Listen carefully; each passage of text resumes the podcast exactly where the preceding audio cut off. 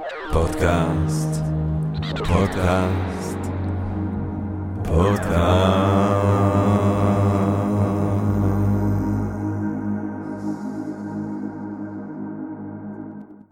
טוב, גבירותיי ורבותיי, ברוכות וברוכים הבאים לפודקאסט של Think and Ring Different, פודקאסט למי שאוהב לחשוב ולשתות. אני ג'רמי פוגל, ואנחנו רוצים להתחיל עם רגע של הודיה לעצם היש, לעצם המציאות הזאת שמאפשרת לנו למרות הכל, ובהינתן כל אלה להיפגש כאן למען הרחבת הדעת, העמקת הידע, גירוי, אולי סיפוק הסקרנות, אולי רעיון נשגב מעורר השחאה, ככה סתם פתאום, כולנו ביחד.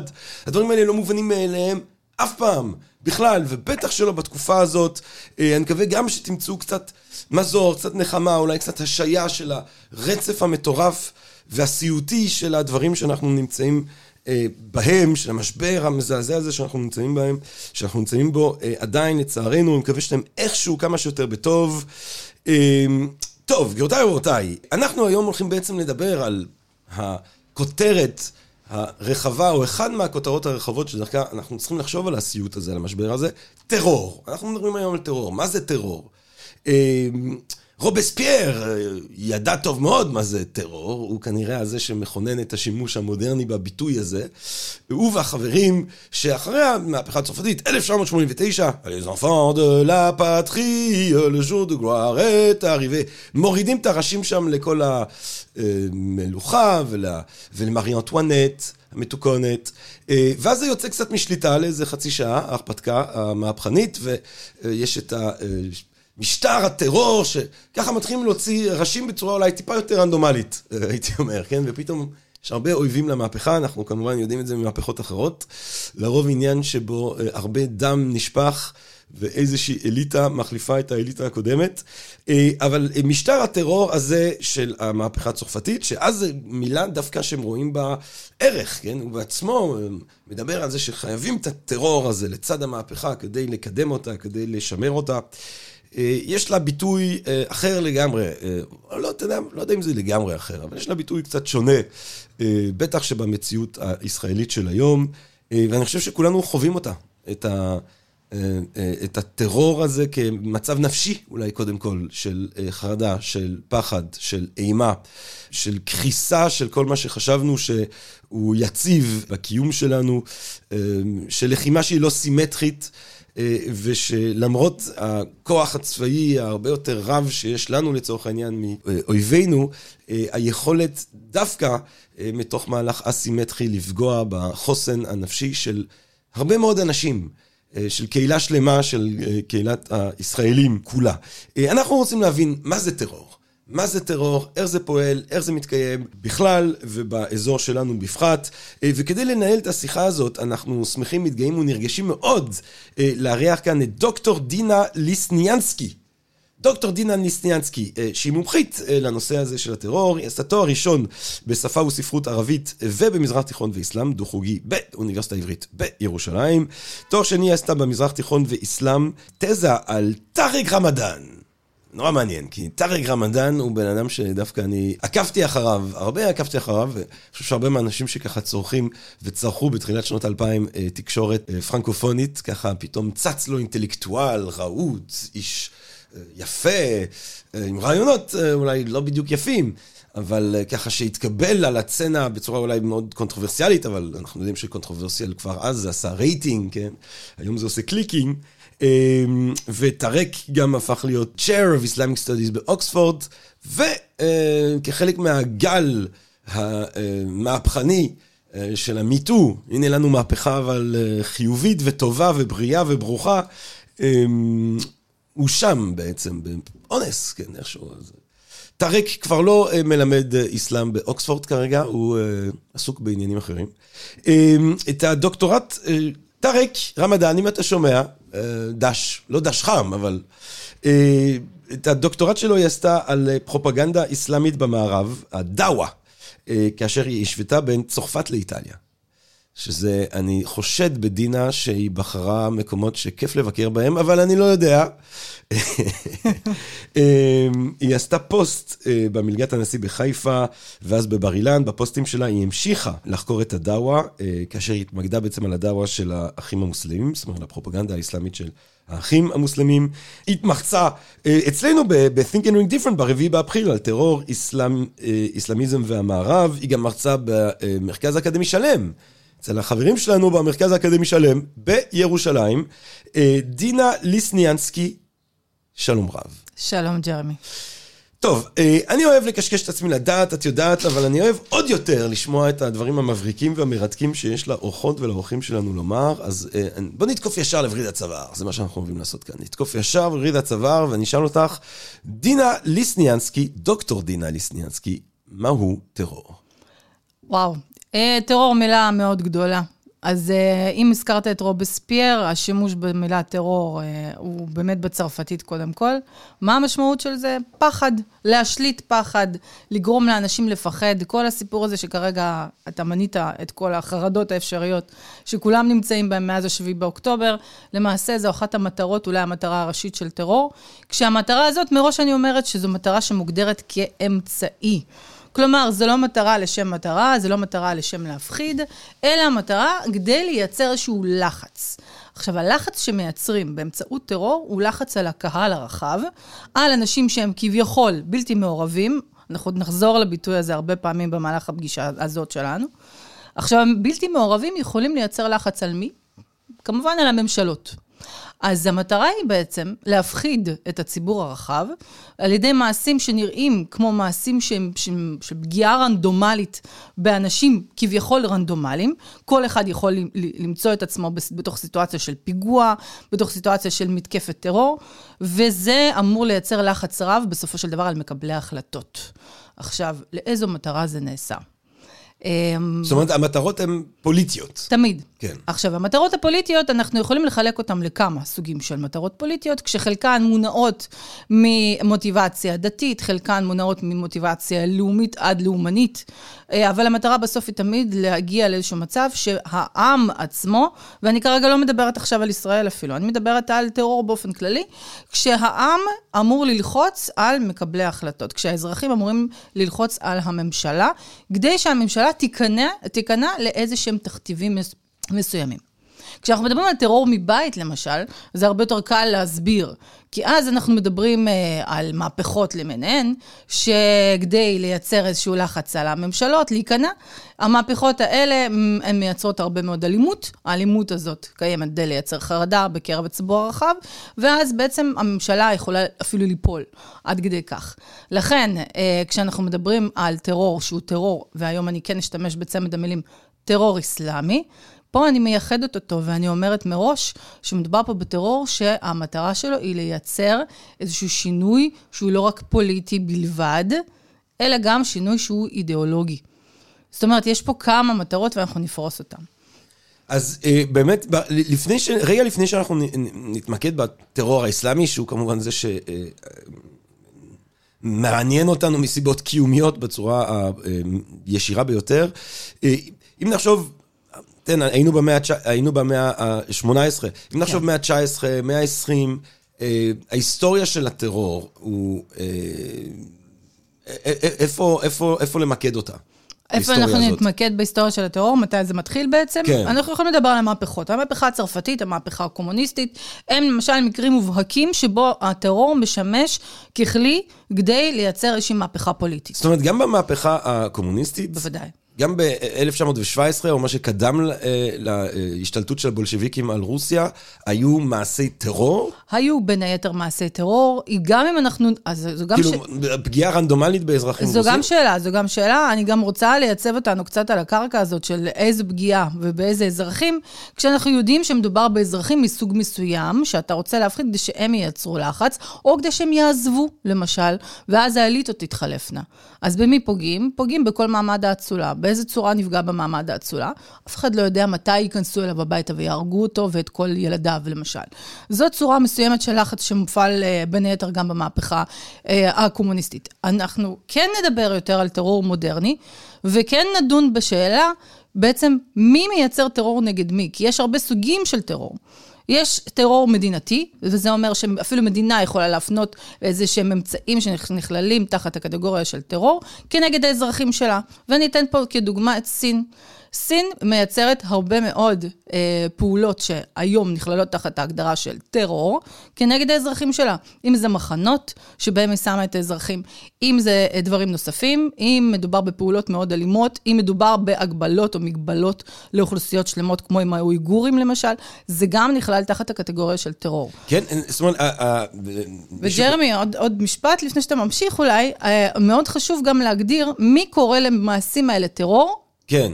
כי הרוב, מי שבעצם נוקט בפעולות האלה, אף פעם לא קורא לעצמו טרוריסט. הם תמיד קוראים לעצמם לוחמי חופש, לוחמי חירות, אם אנחנו לא מדברים על מדינה. מדינה תגיד שמדובר בפעולות לגיטימיות לגמרי, כדי לשמור על יציבות פוליטית. ואז בעצם אנחנו צריכים להסתכל בצורה רחבה יותר. אם אנשים שהם קבוצה, ש, שמדובר לא במדינה, מדובר למשל באיזשהו ארגון תת-מדינתי, כמו ארגון שאנחנו מכנים ארגון טרור כמובן, אבל ארגון של לוחמי חופש כביכול, ארגון של התקוממות. או במקרה שאנחנו נדבר היום על טרור אסלאמי, יגידו מוקאוומה, מוקאוומה זה ממש התנגדות, התקוממות. אה, אז במקרה הזה, הם לא יקראו לעצמם אירהביון, אה, למשל, בערבית. הם לא יקראו לעצמם טרוריסטים. הם להפך יקראו למשל לישראלים טרוריסטים, על עצם העובדה שה, שעצם קיומם במדינה ש, או בשטח שהוא נחשב לשטח אסלאמי, מנקודת המבט שלהם, זה מעשה טרור. אפילו המינוח שבו משתמשים הרבה פעמים כדי להגדיר התיישבויות שהן לגיטימיות לגמרי, גם מבחינה בינלאומית, הם לא יקראו להם אפילו מוסטאוטנת, התנחלויות, הם יקראו להם מורטסבת, שזה בערבית מהמילה אירתיסאב, אונס. כלומר, משהו שבאופן כפוי נלקח מאנשים. אז השאלה היא, שוב, מי קורא לטרור טרור? מעניין, זאת אומרת, אבל, אבל מבחינתך, גם למשל, אה, מה שהמשטר הסיני עושה לאויגורים, למוסלמים שם בצפון המדינה, ומחנות אה, ריכוז, וטרפת, כן, כן, פשוט דבר מדהים של התעלמות די מוחלטת של העולם כלפי פשע מזעזע אה, נגד האנושות שמתרחש שם.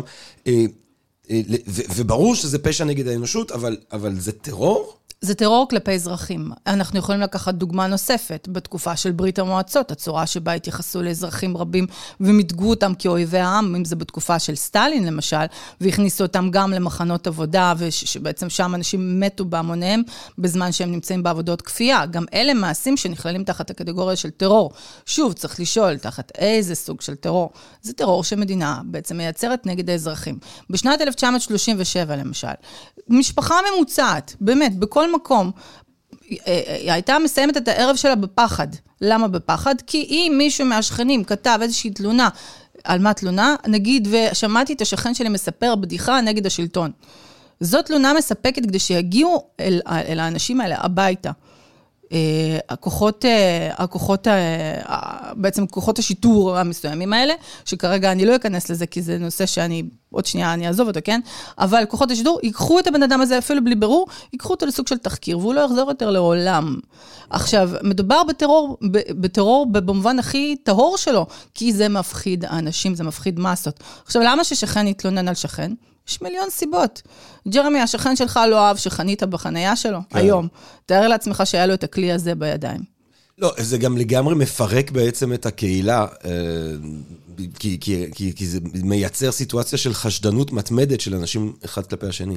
מאה אחוז. יש אנשים שעד היום, מהדור, מהדורות הקודמים, שלא מספרים אה, דברים אה, בצורה שהיא פומבית. יש אנשים שעד היום מאוד נזהרים במה שהם אומרים, גם בשקט של, ה, של הדירות והמטבחים שלהם, כי ברוסיה תמיד מדברים במטבחים, כן?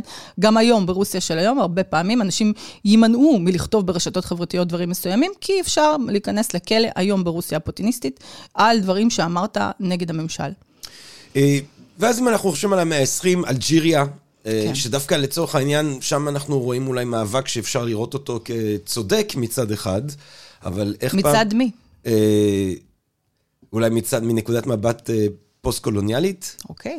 אה, אבל, אבל, ו, ומצד שני, כמו שאמר קאמיו בצורה נורא מפורסמת, כן? אמ, ברגע שהתחילו להתפוצץ שם אה, אוטובוסים ודברים מהסוג הזה, אז הוא אמר, אה, אם אני צריך לבחור בין צדק לבין האימא שלי, אז אני בוחר באימא שלי, כן? כי אימא שלו הייתה כמובן באלג'יריה, והוא מן הסתם מזוהה עם המאבקים האלה של העמים נגד הכוחות הקולוניאליים, אבל הוא אמר, אם זה צדק, אז אני בוחר באימא. זו תגובה בריאה, אגב, כן. שהרבה פעמים אנחנו לא רואים אותה מתקיימת במדינות שבהן הטרור הוא חלק מהשלטון. כי אני אתן לך שוב דוגמה, אנחנו אמנם באנו לדבר על אסלאם, על אסלאם וטרור, אבל, אה, לפחות אני, אבל אני כן אתן את הדוגמה הזאת מברית המועצות גם. אה, במצב שבו האנשים היו בטרור כל כך אה, מסיבי, תחת פחד כל כך מסיבי כל הזמן, הרבה פעמים הם נאלצו לומר שאני בוחר כרגע בממשל, אני בוחר במדינה ולא בהורים שלי, והרבה פעמים ילדים היו מלשינים על ההורים שלהם, אם הם היו עושים משהו שהוא כביכול נגד המשטר הקומוניסטי. אז זה גם משהו שצריך לקחת בחשבון. כלומר, קאמיו עדיין חי תחת אה, הגדרה של חופש וחירות, לא תחת איזשהו שלטון שהוא מחליט, מחליט שהוא שלטון טרור, ויותר שווה לו בעצם אה, אה, למסור, במרכאות, את, ה, את אימא שלו למען איזשהו רעיון. כן. טוב, זה כן דרך כזאת אליגנטית לפתור את הקטע הזה של ארוחות משפחתיות, למי שלא כן. בעניין. יפן היו קצת, אה, נכון, יש את הפיגועים היותר אה, אזוטריים. כאילו, לפעמים זה כל מיני כתות כאלה שעושים אה, פיגועים. נכון. היה את הסיפור הזה של ההוא במטרו ביפן, אני לא זוכר מתי זה היה, בשנות ה-90 או משהו? אז יש לך גם ביפן, יש לך במדינות נוספות את הסיפור הזה של כתות שמייצרות טרור למען מטרות מסוימות, שהן גם נחשבות למטרות אזוטריות, ואני אתן דוגמה שהיא לאו דווקא יפנית, אבל קשורה בין היתר ליפן, וזו דוגמה של טרור משנות ה-70 יותר, וזה טרור שהוא נקרא טרור ירוק, טרור אקולוגי. אידיאולוגי. טרור נכון. שנעשה למען מטרות שהן כביכול מטרות על שכאלה, להציל את כדור הארץ מפני השפעה הרסנית של, על, על איכות הסביבה, או מפני השפעה הרסנית של קפיטליזם על העולם. זה טרור שהוא גובל גם, יש בעצם טרור שאנחנו מגדירים אותו כטרור ימני, טרור שמאלני וטרור אה, אקולוגי באותה תקופה. באותה תקופה הטרור האקולוגי והטרור השמאלני הם בעצם המובילים. זאת אומרת, יש פה, יש פה איזושהי הובלה. מה את אומרת? כן, מסתבר. זה כאילו הצד האפל, זה הטריפ הרע של ההיפיס. או, לגמרי. אמ, טוב, אבל המאה ה-21 אה, בעצם נפתח עם מתקפת טרור שהופכת להיות אמ, סוג של מופת. איקונית. איקונית, כן, איקונית, ממש איקונית, כן. 11 בספטמבר אה, 2001, אנחנו בתחילתה של מילניום חדש. ויש מתקפת טרור, שאנשים די מהר אפילו כותבים עליה כאל איזשהו סוג של... אפילו אפשר לחשוב עליה באיכויות אה, האסתטיות, כמעט, כמעט כאיזה עבודת אומנות כזאת, מן הסתם נוראית, צבאית, שטנית, אבל בגלל האפקט הוויזואלי שלה, שהוא גם. אדיר, כי גם זה אחד ממתקפות הטרור אה, מבחינה מספרית, כן, מתים איזה שלושת אלפים ויותר אנשים. נכון. וגם יש לה, יש לה, היא, היא משודרת באמצעי התקשורת המודרניים שיש כבר בתחילת המאה ה-21, יש... וגם יש לה פשוט אפקט ויזואלי אדיר, המטוסים האלה שנכנסים לבניינים, והבניינים שנופלים, והאנשים המסכנים שקפצו, וכל ה... הבימוי ההוליוודיאני הזה של, ה... אה, של האירוע. המטרה הייתה לייצר פיגוע אסטרטגי. כלומר, אה, פיגועים הם בדרך כלל טקטיים. זאת אומרת, אנחנו הגענו, אנחנו עשינו משהו, יצרנו איזשהו אימפקט לטווח קצר, ואנחנו רוצים לייצר כמה שיותר כאלה כדי שהאימפקט הזה יצטבר. ההשפעה המצטברת של פיגועים קטנים יותר, היא השפעה שיכולה, כן, באיזשהו שלב להוביל לאיזשהו שינוי. אבל... אם אתה יכול להרשות לעצמך לייצר פיגוע אסטרטגי, כלומר פיגוע בסדר גודל כמו 9-11 שדיברת עליו עכשיו, זה משהו שנותן לך המון הכרה במעט מאוד זמן ומעט מאוד משאב. וזה אה, יכול לקרות אם אתה פוגע באיזשהו יעד אסטרטגי, או במידה ואתה מצליח לרצוח, במידה מסוימת אה, מוצלחת, כן? אה, כמו שאמרת, שזה תמיד, כשאנחנו מדברים על טרור, זה תמיד מוזר לדבר במונחים של הצלחה כן. וויזואליות יפה וכולי, אבל זה כן. מה שקרה שם. אה, ב-9-11, כשאנחנו מדברים על פיגוע שבמהלכו נרצחים אה, אלפי בני אדם, זה גם הופך את הפיגוע מטקטי לאסטרטגי. כלומר, אל-קאעידה, אם עד אז בקושי שמעו עליה בתקשורת ורק מומחים למזרח תיכון בגדול, או לביטחון לאומי, דיברו על אל-קאעידה כעל uh, פוטנציאל להרבה מאוד פיגועים, כי הם כבר יצרו לא מעט פיגועים. דרך אגב, גם, גם במגדלי התאומים, גם, גם ב-World Trade Center, היה ב-93, אני חושב. היה כן. פיגוע בתחילת שנות ה-90, שיוצר על ידי אל-קאעידה ושותפים, ולמעשה הפיגוע הזה, אל-קאעידה הייתה בצד שם, כן? אבל הפיגוע הזה, הוא נותר בגדר זיכרון עמום. ואילו פה אל-קאעידה לוקחת את זה הרבה מאוד צעדים קדימה, ומייצרת פיגוע שטרם נראה בעולם. זה היה התקדים שלהם. אז אני יכולה לומר שהשביעי באוקטובר, זה הפיגוע האסטרטגי של חמאס, כן. וזה הפיגוע האסטרטגי של כל הציר האסלאמי אה, העוסק בהתנגדות. אה, וההתנגדות הזאת היא לא רק אנטי-ישראלית, אלא זאת התנגדות אנטי-מערבית. וצריך לשים את זה על הציר הזה. כלומר, להבין שהאסלאם פה עדיין יוצא נגד המערב באמצעות הפיגוע הזה, לא רק נגד ישראל. היית אומרת שאולי אה, אם סבלנו פיגועים מזעזעים, אבל שהם נגיד פיגועים טקטיים, זה בעצם הפיגוע האסטרטגי הראשון שאנחנו... ללא ספק, אבל זה פיגוע בומרנג גם, בגלל שתראה מה קרה לחמאס, ותראה מה קרה כן. לעזה. ברגע שהפיגוע הזה למעשה אה, התרחש, הבומרנג היה מאוד צפוי מצד אחד, מצד שני, לא מספיק צפוי בצד המבצע. נ, נחזור לזה כן. כמובן בעוד רגע, אבל אם, אם, אם נחזור שנייה ל-11 בספטמבר, דיברנו באמת על הקושי של לומר דברים כמו מוצלחים, או אה, לדבר על האיכויות האסתטיות של, הדבר, של הדברים המזעזעים האלה. נכון. אבל אה, האם מבחינת המפגעים, את חושבת ש-9-11 בסוף, כפיגוע אסטרטגי, הוא הצליח? כי הרי מה שקרה בעקבות 9-11 זה שאמריקאים... נכנסו 20 שנה לאפגניסטן, החזירו אותה, לא שהיא הייתה מאוד מתקדמת, כן, זו מדינה ספוגת מלחמות ואלימות וכולי, אבל אני לא חושב שההשפעה של הנוכחות האמריקאית היטיבה עם האפגנים בכל השנים האלה. עיראק, המשטר בעיראק קרס, קדאפי נפל, קרו מיליון ואחד דברים, אבל בסופו של דבר הובא המון סבל וכאב ומועקה לעולם האסלאמי הרחב.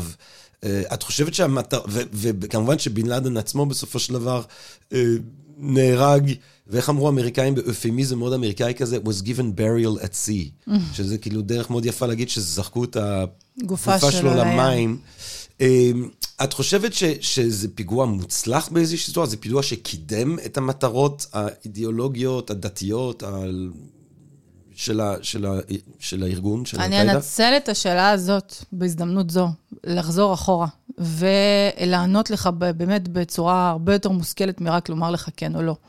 מכיוון שכדי להבין מה היה אמור להיות הפיגוע הזה, ועד כמה הוא היה אפילו יותר מוצלח ממה שהם קיוו, אנחנו צריכים לחזור לפתוות, לפסקי הלכה של אל-קאעידה וגם של אה, ארגונים נוספים שהתאחדו להם בשנות ה-90, יחד עם בן לאדן, כדי למעשה לפתוח במלחמה נגד המערב. כשאנחנו מדברים על טרור או על התקוממות, אה, בעצם התנגדות של האסלאם כנגד ההשפעה של המערב, אנחנו צריכים להסתכל על זה במונחים שהם אסלאמיים. ולא במונחים מערביים. אז אנחנו לא נדבר אפילו על ההשפעה שהייתה לזה על המערב, אנחנו נדבר על ההשפעה שהייתה לזה על האסלאמיזם, או על תפוצת האסלאם הרדיקלי בקרב המוסלמים בעולם. וזה בעצם מדד שדרכו אנחנו נוכל דרך הפריזמה הזאת לראות עד כמה הפיגוע היה מוצלח או לא מוצלח. אז קודם כל נתייחס למה שאמרת גם אה, על הנושא הזה של האמריקאים שהיו 20 שנה באפגניסטן. היום, בואו נסתכל על אפגניסטן. מי שולט באפגניסטן היום? הטליבן. בדיוק, אז אה, כאילו הרמתי, הרמתי לך להנחתה, או שאתה הרמת לי להנחתה, אבל הטליבן חזרו לשלוט באפגניסטן, ומי ששולט היום בטליבן, הם הצאצאים של מי ששלט בטליבן ב nineties. כלומר, הכל חזר למקומו. ולמעשה כשאנחנו מדברים על זה שהאמריקאים, או השהות האמריקאית באפגניסטן פגעה באפגנים, זה לא נכון לומר שהיא פגעה באפגנים, היא פגעה בטליבן לתקופה מסוימת. היא העלתה מאוד את האפגנים שהתנגדו לטליבן. כן. אבל ברגע שיש את הנסיגה האמריקאית ושהיא מתבצעת בצורה שבה היא מתבצעת, שזו ממש בריחה, וככה זה נתפס בעיני האסלאמיסטים, גם באפגניסטן וגם בכל העולם, מדובר בסוג של יריית פתיחה שאומרת, אנחנו חוזרים למקומות שלנו, אנחנו חוזרים לשלוט בהם. אז אני חוזרת לפתוות של בן לאדן משנת 96 ו-98, שתי פתוות שיוצאות בהפרש של שנתיים, שבשתיהן... הם מכנים את המערב, כלומר את ארצות הברית ואת המדינות שבעצם מצטרפות בעלות הברית, כן? אה, או מדינות שעוזרות לארצות הברית להשתלט על עיראק ועל אפגניסטן, ומדברים, עוד לפני אפגניסטן, על עיראק, ומדברים על כך שהם צלבנים. הם לא מכנים אותם אמריקאים, הם מכנים אותם צלבנים. ואת הישראלים הם מכנים, אפילו לא יהודים, אלא ציונים. ואז בעצם הפתווה שיוצאת ב-98, אני אתייחס אליה, היא פתווה נגד הצלבנים והציונים. למה חשוב ההקשר הזה? מהסיבה המאוד פשוטה. זה, זה, זה, הפתווה זה לא המכתב שהפך להיות ויראלי בטיקטוק לפני או, זה, זה, זה, זה הפתווה שהיא טרום המכתב. המכתב נכתב מאוחר יותר, והפך להיות ויראלי בטיקטוק. את חושבת שהוא כתב בעצמו את המכתב, או יש לו... האמת שאני לא אופתע אם כן. כן. אני לא אופתע אם כן. מבחינה סגנונית חשבתי מאוד יפה.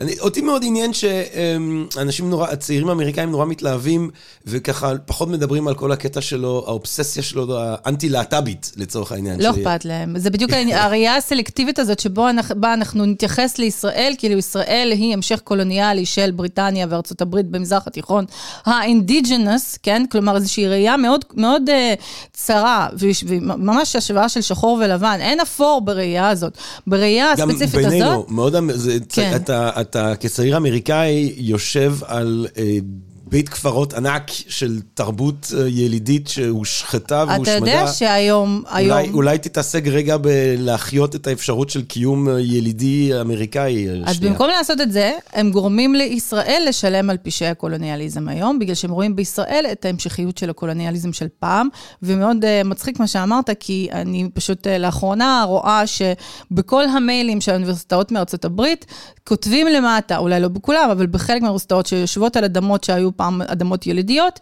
אז כתוב, אנחנו מכירים בכך שאנחנו יושבים על אדמת X.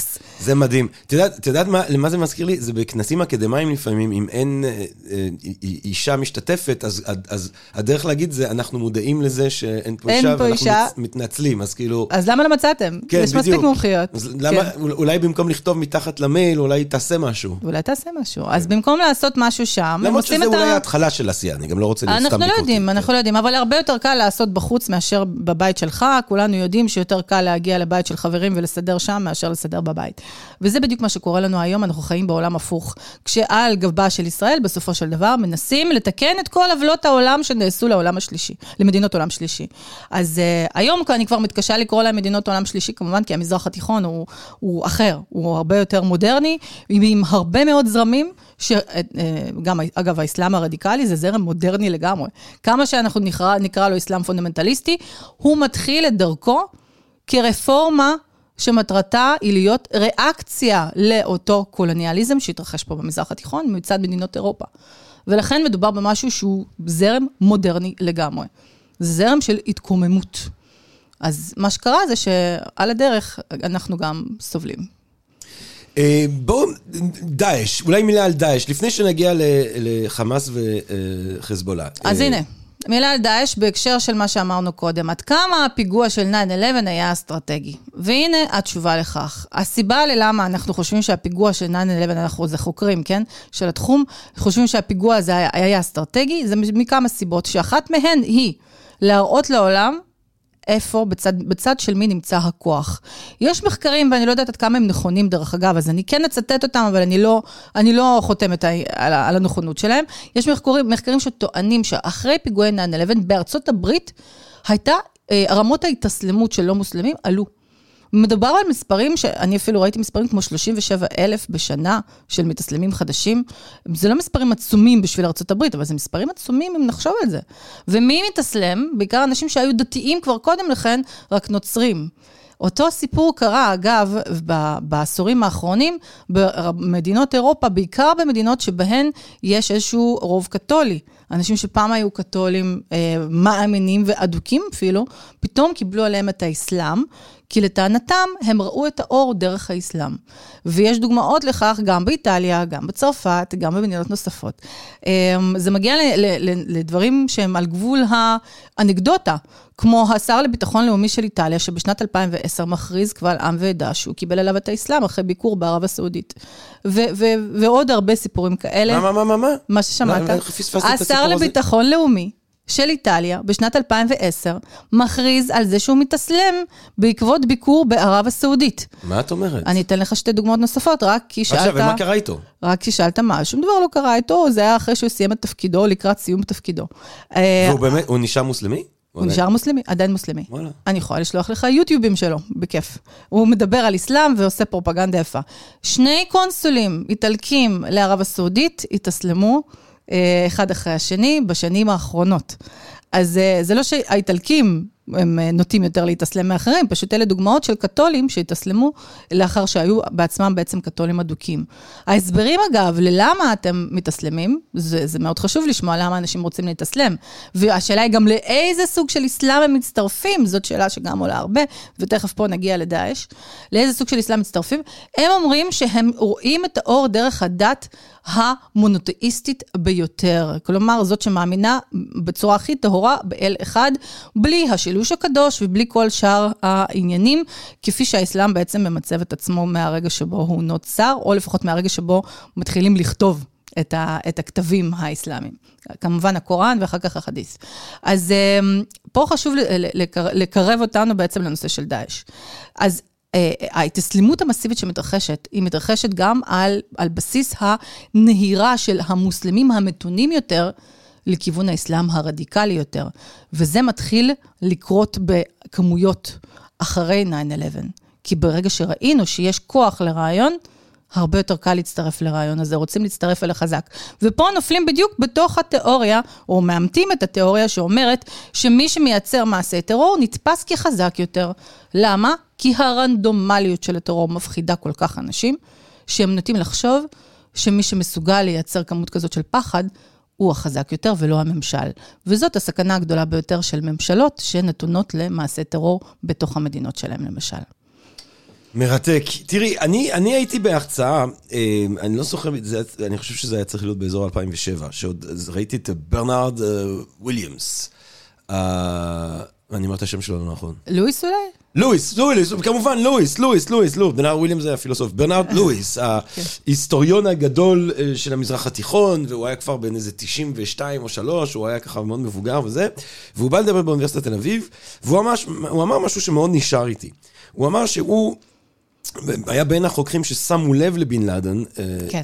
והסיבה לזה שהוא שם לב, כי מה שעניין אותו זה תפיסת ההיסטוריה שלו. זה משהו שאמרתי פה כבר מיליון פעמים בפודקאסט, אבל הוא, הוא דיבר על זה שכשהוא היה דוקטור צעיר, ברנרד לואיז, אז הוא בלונדון, אה, ומגיע... סטודנטית שרוצה להירשם לעשות דוקטורט, והיא רוצה לעשות דוקטורט בהיסטוריה של סין, אה, והוא שואל אותה אם את רוצה לעשות על סין העתיקה, סין ימי הביניימית וסין המודרנית, והיא עונה לו, אם אתה תוכל להגיד לי מה בסין זה עתיק, ימי ביניימי ומודרני, אז אולי אני אוכל לענות, ואז היא הלכה ללמוד במקום אחר. אה, והוא אמר, הוא נתן את הדוגמה הזו כדי להראות עד כמה שעצם החשיבה בנוגע לתקופה ההיסטורית שבה אתה נמצא זה תלוי תרבות. נכון. אה, אף אחד לא הגיע ב-1500 ואמר, גבירותיי ורבותיי, התקופה המודרנית. אה, המערב מחלק את ההיסטוריה ככה שמתישהו, כן, מה-15, 16, 14, תחילה, אנחנו עוברים מימי הביניים, כן, the dark ages למודרנה של קדמה, אבל הוא אמר, מה שהיה מעניין לראות בכתיבה של בן לאדן זה שהוא בכלל חושב על ההיסטוריה אחרת לגמרי, זאת אומרת, הוא חושב במובנים של חליפויות. בוודאי. אה, ואז אתה לא רואה את עצמך כחלק מנרטיב של קדמה, אלא בנרטיב של משבר.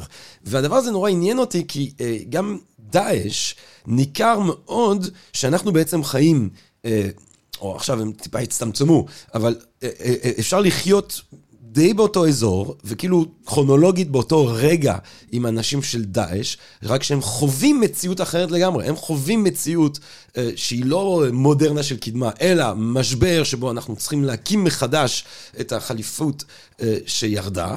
אה, וגם, אה, כמובן, העניין הזה עם סייקס פיקו. זאת אומרת, כן. אני, אני, אני תמיד אמרתי לגבי דאעש, שמבחינה פוליטית, אני מאוד יכול להבין את מה שהם אומרים. הדדאיזם של הסבל והשיטות ההזויות והאכזריות התת-אנושית הזאת, שהם אה, התעקשו כאילו אה, כל הזמן אה, לשקף בשילוב עם ההבנה שלהם של הרשתות החברתיות, הדבר המזעזע הזה שהם עשו, באמת הדדאיזם הזה של הסבל, זה, זה מחליא. אבל העניין הזה שבאים סייקס פיקו, שבאים אה, אנגלים הצרפתים ומחלקים אה, לפי אינטרסים שלהם את המזרח התיכון, והם מתנגדים נגד הדבר הזה, זה משהו ש... אפשר להבין אותו. אז בואו אני אחזיר אותנו לתפיסה הזאת, להתחלה, למקורות שלה. כי זו תפיסה אמיתית. זו תפיסה שאומרת שהעולם האסלאמי הוא, קודם כל, הסדר הנכון בעולם חייב להיות לפי אללה. כלומר, לפי הסדר האסלאמי שנקבע מהרגע שבו אללה הביא את הבשורה, נתן את הבשורה למוחמד, אוקיי? מאותו רגע, מהמאה השביעית, הסדר הנכון בעולם התקבע, וכהוכחה לכך, הם אומרים, אני מצטטת עכשיו פונדמנטליסטים איסלאמיסטים, הם אומרים שכהוכחה לכך, אללה נתן את האפשרות להרחיב את הגבולות של האסלאם. כלומר, פותוח על אסלאם, כיבושי האסלאם, ההתפשטויות שלו, והן היו מאוד מסיביות ומאוד מוצלחות. תראה את הגודל של החליפויות שהיו. אם אנחנו נדבר על החליפות האומאית ואחר כך על החליפות העבאסית, אנחנו מדברים על, על, על לפחות חצי עולם, אם לא כל העולם. בצד המערבי אנחנו מדברים על, על, על באירופה, פורטוגל וספרד, על אנדלוס, כן? בצד המזרחי אנחנו מגיעים עד הודו, כולל, ואז אה, באמת העולם מתפרס לנגד אה, עיניהם ורגליהם, והם אלופי העולם, ו... כל השאר בעצם חיים תחת השלטון שלהם. וזה נמשך ככה ברציפות מסוימת עד תחילת המאה ה-20, עד, עד מלחמת העולם הראשונה, כלומר עד הפירוק של האימפריה העות'מאנית. הרגע הזה שבו האימפריה האסלאמית האחרונה מתפרקת, גם אם היא לא הייתה דתית מדי, והיא לא הייתה דתית מדי, זו הייתה יותר ציוויליזציה מוסלמית שכזו, מאשר חליפות דתית. לא, היא לא. אז ברגע שהציוויליזציה האסלאמית מפסיקה להתקיים כמקשה אחת, הנה, המשבר מגיע, ולכן הראייה הזאת של המשבר היא כל כך חריפה. ומי שעולה על זה, בעצם אה, מי שעולים על זה ראשונים, הם רפורמיסטים באסלאם, אני לא אזכיר אותם כרגע, הם רבים ו- ומאוד חשובים. אבל הבן אדם שאנחנו כן נדבר עליו, שהוא אחת ההשראות הגדולות גם ל... עבדאללה עזאם שמייצר בסופו של דבר את אל-קאעידה ואחר כך אוסאמה בן לאדן, וגם לדאעש, שאבו בכר אל-בגדדי אמנם היה מנהיג של דאעש, אבל לא האידיאולוג הראשי של דאעש, אבל גם האידיאולוגים האלה וגם אלה, הם יונקים מהתורה של האחים המוסלמים שהוקמו ב-1928 על ידי חסן אל-בנה, ובוא בבקשה כבר עכשיו, גילוי נאות, חסן אל-בנה זה הסבא של טארק רמדאן, שאותו הזכרנו קודם. טארק, טארק רמדאן. כן. מעניין. נכון? אז עכשיו אנחנו באמת יכולים להבין מאיפה נובעת הראייה הזאת של העולם במשבר. יותר מזה, חסן אל-בנה כותב... אה, הרבה מאוד, אה, אני לא אגיד מניפסטים, אבל אלה איגרות ממש, ובאיגרות האלה הוא מתאר את המצב של העולם, לא רק המוסלמי, אלא העולם בכלל.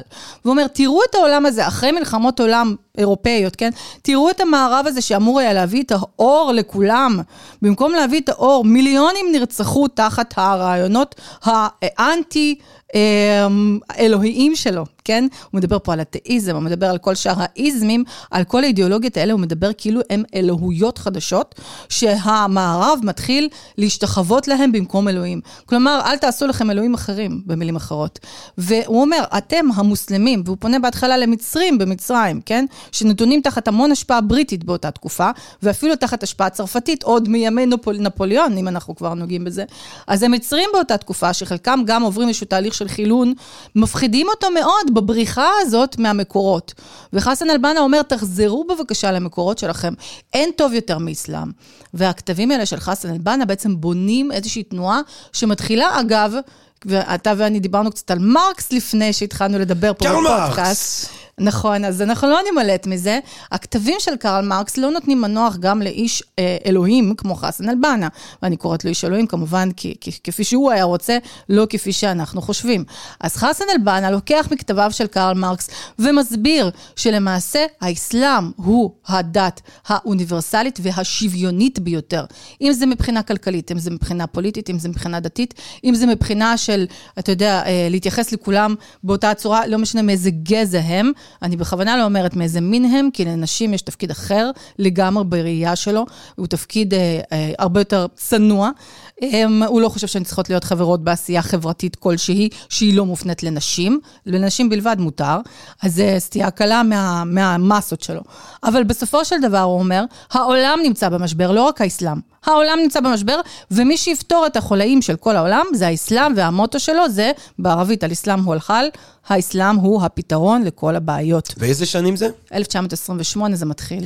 אבל זה מעניין שאת אומרת, את מתארת בעצם אה, את הניסיון שלו אה, לקדם את האסלאם, בעצם הוא מקדם... הוא אומר, הערכים האלה, הערכים הנאורים או הערכים השוויוניים המרקסיסטיים, הערכים האלה שהמערב לכאורה כאילו הוא רוצה לקדם, הוא בעצם לא מקדם אותם, ומי שבאמת מקדם אותם זה האסלאם. בוודאי, הוא גם אומר שהם לקחו מהאסלאם. אבל, אבל, אבל, ואיך אתה מגיע משם למצב שבו אתה אה, מקדם אידיאולוגיה שיש. רצחנית הכי לחלוטין? פשוט שיש. הוא משתמש בשתי תצורות של שכנוע. ואלה בדיוק אותן שתי תצורות של שכנוע שהיו בידיו של הנביא מוחמד. כי הרי אם אנחנו רוצים לחזור למקורות לתקופה שבה הכל היה טוב ונכון, ולסדר העולמי הנכון, צריך לחזור אחורה ולהיות פונדמנטליסט, שורשי. אז מהמילה fundament, כן? בסיס. אז הוא אומר, אה, כמו שמוחמד כבש את העולם באמצעות קוראן ביד אחד, ביד אחת, ובאמצעות חרב ביד השנייה, כך גם אנחנו נשתמש בדאווה, דאווה, שזה בעצם הפרופגנדה או ההטפה האסלאמית, במילים פשוטות, הזמנה לאסלאם, ואם זה לא יצליח, אז באמצעות ג'יהאד, בדיוק כפי שמוחמד עשה. ולכן בשלב מסוים, האחים המוסלמים עוברים איזשהם תהפוכות, וזה קורה לאחר שהם נכלאים במצרים, לאחר שהשלטון רואה בהם כמובן טרוריסטים, אם כבר התחלנו לדבר על זה. ברגע שרואים בהם פורעי חוק, הם עוברים תהפוכות, ולקראת שנות ה-60, כבר הרבה אחרי שחסן אל-בנא חוסל ב-49, סייד קוטוב, שזה ממשיכו האידיאולוגי, לוקח את האידיאולוגיה הזאת, והוא לוקח אותה כמה צעדים קדימה. מי מחסל אותו? מחסל אותו, אז השמועה אומרת שאלה סוכנים של השלטון המצרי, אבל היום הרבה פעמים אנחנו רואים כל מיני סרטונים של, שהם קטרים במקור, שטוענים שהציונים חיסלו אותו אז, כי הוא היה נגד ההתיישבות היהודית, כפי שהוא היה גם נגד המנדט הבריטי. כלומר, נגד כל מעורבות שנכללת תחת ההגדרה של מעורבות זרה. במזרח התיכון. אם כך, אנחנו רואים את סייד קוטוב 20 שנה אחריו, הוא אומר דברים הרבה יותר חמורים. הוא אומר, אם אפשר היה להצליח רק באמצעות הטפה, רק באמצעות דאווה, אז כל הנביאים שמוזכרים בקוראן, ותחת נביאים, ג'רמי, אה, נכללים גם אנשים כמו המלך שלמה, כמו האדם הראשון, כמו נוח וכולי וכולי. לא, כלומר, גם לפני מוחמד. שלא לדבר על משה וישוע. שלא נדבר על משה וישו, כן. אז כל האישים הגדולים האלה היו מצליחים כבר אז לשכנע את האנושות לחיות תחת הערכים הנכונים. אם זה היה עובד. אבל זה לא עובד, לכן אנחנו נבחר בג'יהאד, וזאת הדרך היחידה שבה צריך להס... לגרום לעולם לחיות לפי ערכי האסלאם. ולפני שאני ממשיכה, משהו קטן. הפנייה גם של חסן אל-בנא וגם של סייד קוטוב, היא בכלל לא ללא מוסלמים. בהתחלה הפנייה היא רק למוסלמים. הטענה היא שהמוסלמים בעצמם אשמים במה שקרה להם. הם טוענים שהמוסלמים ירדו מהערכים שלהם ונהרו אחרי האידיאולוגיות אחרות שנכללות תחת הקטגוריה של אידיאולוגיות מערביות, כולל האידיאולוגיה המרקסיסטית אגב. זה קצת, העניין הזה שזה לא עובד רק בשכנוע וצריך גם נשק, א', זה ממש מה שרובספייר אומר, בוודאי. אה, בנוגע לטרור. זה גם מזכיר לי את מה שאמר לי פעם חברי, אה, המשורר המצפאי, אה, סער, כשראינו את הסרט של וודסטוק, הוא אמר, אם רק היית, אם רק לכולם, אם רק לכולם שם היה נשק, אפשר באמת לעשות מהפכה. או וואו. לא, הוא צחק, הוא צחק. או שלא, שר, יש לך, you've got some explaining to do, buddy. חתרני מאוד. אה, וזה בעצם אבל הבסיס של האחים המוסלמים. נכון. זה בעצם הבסיס לתנועה הזאת, שאנחנו מרבים לשמוע אותה בימים אלה, והחשדות של מצרים כלפיה, וההשתייכות של חמאס אליה, האחים המוסלמים. נכון. במצרים הוציאו מחוץ לחוק את האחים המוסלמים שלוש פעמים, כשהפעם השלישית הייתה ממש לא מזמן, בשנת 2013, על ידי עבד אל-פתאח א-סיסי, שהוא בעצם השליט של מצרים נכון להיום. וזה כמובן קורה אחרי שבבחירות דמוקרטיות, לאחר האביב הערבי במצרים, נבחר מורסי, שהוא בעצם נשיא שעמד בראש... אה, מפלגה שהיא מפלגת האחים המוסלמים. ולמרות שמורסי התנער מזה ואמר, מעכשיו אני הנשיא של כולם, עם זאת, היה ברור שגם החקיקה החדשה שהוא מעביר, וגם הרבה מאוד רפורמות כלכליות שהוא ניסה להעביר, הרבה מאוד דברים שם, הם נבעו מתוך האמונה השלמה הזאת שלו בכך שהערכים של, ה, של האחים המוסלמים הם הערכים הנכונים לכל מדינה שחיה לפי חוקי האסלאם. ושוב, חייב לומר פה, חייבים לומר גם איזושהי מילה על מיעוטים פה. ברגע שמורסי נבחר לשלטון, פתאום התחלנו לראות אה, כמויות עצומות של קופטים שהתחילו לעזוב את מצרים, וקופטים הם נוצרים. מיעוט שתמיד חי בשלום, או יחסית תמיד, כן? חי בשלום במצרים. וקופטים טוענים, אגב, שהם המצרים האמיתיים, כן? המילה קופט והמילה אגיפטוס, זה, זה מאותו שורש. אז הטענה של, של, של, שלהם, של הקופטים, שעכשיו פשוט מדירים את רגליהם של המצרים האמיתיים במצרים, היא טענה שהייתה מאוד חזקה. עבד אל-פתאח א-סיסי, ברגע שהוא עולה לשלטון, הדבר הראשון שהוא עושה זה לאסור בחוק את האחים המוסלמים כארגון, ולא רק כמפלגה. וזה אומר שאו שהם יושבים בשקט, או שהם נכנסים לבתי כלא ואפילו מוצאים להורג. כן. חמאס וחזבאללה, אה, באיזושהי צורה אנחנו עכשיו אה, מתמודדים בצורה הישירה ביותר, אנחנו בלחימה עכשיו נגד שני אה, ארגוני טרור כאלה, או מה שהם בעצמם מכנים ארגוני התנגדות. כן. חמאס והחזבאללה. נכון. אז קודם כל נפריד ביניהם. תחברי, תחברי אותם אה, להקשר שלנו ותבדילי ביניהם, ובבקשה. הם מחוברים כבר להקשר שלנו, אני רק אפריד כן. ביניהם לשנייה לפני שאני אחבר אותם בחזרה. אז חיזבאללה, ארגון שיעי, חמאס ארגון סוני, וזה בעצם ארגון בת של האחים המוסלמים, החמאס. אה, חיזבאללה יושבת לה בלבנון, המטרה הראשית של חיזבאללה הייתה... לאו דווקא להילחם בישראל בהתחלה, אוקיי? כלומר, כמובן שזאת הייתה מטרה נוספת. אבל המטרה הראשית הייתה ומי שנתן להם את הגושפנקה לזה ואת כל המימון, ומי שיצר את החיזבאללה, זאת איראן, אוקיי? מיד לאחר המהפכה האסלאמית באיראן נעשו צעדים כדי לקדם בעצם את קיומה של החיזבאללה, כארגון שאמור לייצר את המשכיות הרפובליקה האסלאמית בלבנון. עכשיו, נשאלת השאלה למה. המשכיות? המשכיות. כלומר, לייצר רפובליקה אסלאמית גם בלבנון, כמו הבנתי. שנוצרה באיראן. כן. עכשיו, ב-1979, שזאת שנה סופר קריטית, אגב, יש שנים כאלה שאתה יודע, ג'רמי, אני, אני פשוט uh, מאוד אוהבת לשוחח עם היסטוריונים, שיש uh, להם כל מיני סימנים שכאלה לפעמים, סימבוליקה. ואז הם אומרים שיש שנים שהם מכנים כשנים uh, מאוד מעניינות. למה? כי באותה שנה קורים המון דברים. אתה יכול לחיות שניים, שלושה עשורים בלי שמשהו יקרה. כלומר, יקרו דברים, אבל הם יהיו מאוד משניים. מגיעים, ופתאום נראה שנה שבה הכל מתלקח. אז uh, מבחינת האביב הערבי ראינו ששנה כזאת הייתה בעצם 2010-2011, ומבחינת השינויים באסלאם הרדיקלי בעולם, זו הייתה השנה 1979. וזו שנה שאני אתעמק בה טיפה. ב-1979, בתחילת השנה, בעצם בפברואר, המהפכה האסלאמית באיראן קורית, אוקיי? מסתיימת לה, והרפובליקה האסלאמית קמה בראשותו של חומייני, וברגע הזה אנחנו בעצם עוברים משלב שבו היה צריך לייצר, היו לו שני עקרונות. העיקרון הראשון היה בעצם אה, וליית אל-פקי, כלומר נאמנות למנהיג הדתי דווקא, וזה אומר שאם אתה רוצה לחיות לפי חוקי האסלאם הנכונים, לא מספיק שתחיה לפי כל החוקים שכתובים, אתה צריך גם לבחור לך מנהיג שהוא איש דת. למה? כי יש לו את כל הפתרונות. כי למה? האסלאם הוא הפתרון. זוכר את זה מחסן אל-בנה הסוני לגמרי? אז זה עובד גם בצד הזה. בקיצור, השיעים מייצרים רפובליקה אסלאמית, שבה אכן יש את הסיפור הזה של נאמנות למנהיג. העיקרון השני של חומייני, שבעצם העיקרון של כלל המנהיגים ה, אה, שגם תמכו בחומייני, היה העיקרון של ייצוא המהפכה. ולמה היה צריך לייצא את המהפכה? כי הרי, אתה זוכר על מה דיברנו, צריך להחזיר את הסדר הנכון בעולם. והסדר הנכון הוא הסדר האסלאמי, החיים לפי השריעה. עכשיו, האם זה יהיה שיעי או סוני? אז יש סיבה ללמה הרפובליקה האסלאמית באיראן לא נקראת הרפובליקה השיעית באיראן, אלא הרפובליקה האסלאמית. וזה כדי לתת את האופציה לאינקלוזיביטי. כלומר, לכלול את כלל המוסלמים בדבר הזה. ולכן איראן מתחילה בייצוא המהפכה, כחלק מהעקרונות הבסיסיים שלה. ואחד הכיוונים שלהם היא רוצה לייצא את המהפכה זה ללבנון. וכך למעשה נשלח לו אה, אה, בעצם מיוצר איזשהו גוף בראשותו של פדללה, אה, אני לא אכביר עליו יותר מדי במילים, היה איש דת מאוד מוכר ומנהיג, והמטרה הייתה גם לאסוף את כל השיעים, שגם ככה מצד אחד היו מאוגדים תחת ארגונים אחרים כמו אמל וכולי, לאגד אותם תחת ארגון שהוא דתי פרופר. וזה מה שקרה. הם נתנו המון כספים, הם שלחו אה, לוחמים ויצרו להם ארגון.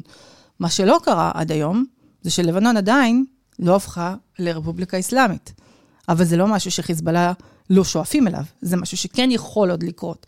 לכן פה צריך להסתכל על כל המכלול הזה, כעל מצד אחד איזושהי פרגמטיות מסוימת, אבל מצד שני גם כעל איזשהו חזון מאוד משיחי. משהו שאנחנו, כלומר הם, רוצים שעוד יקרה. המקרה של חמאס הוא מקרה אחר. המקרה של חמאס הוא מקרה שמזכיר לנו מאוד את, ה, את ההתחלה של הארגון של האחים המוסלמים בשטח, כן?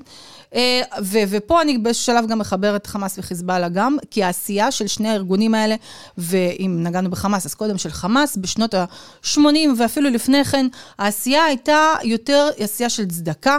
עשייה של דאווה, כלומר הטפה האסלאמית וריכוז התושבים למעשה, אם זה בעזה, אם זה במקומות נוספים, אה, בשכם, בחברון וכו', אז אנחנו מדברים על איזשהו ריכוז של תושבים תחת איזושהי אגידה אסלאמית.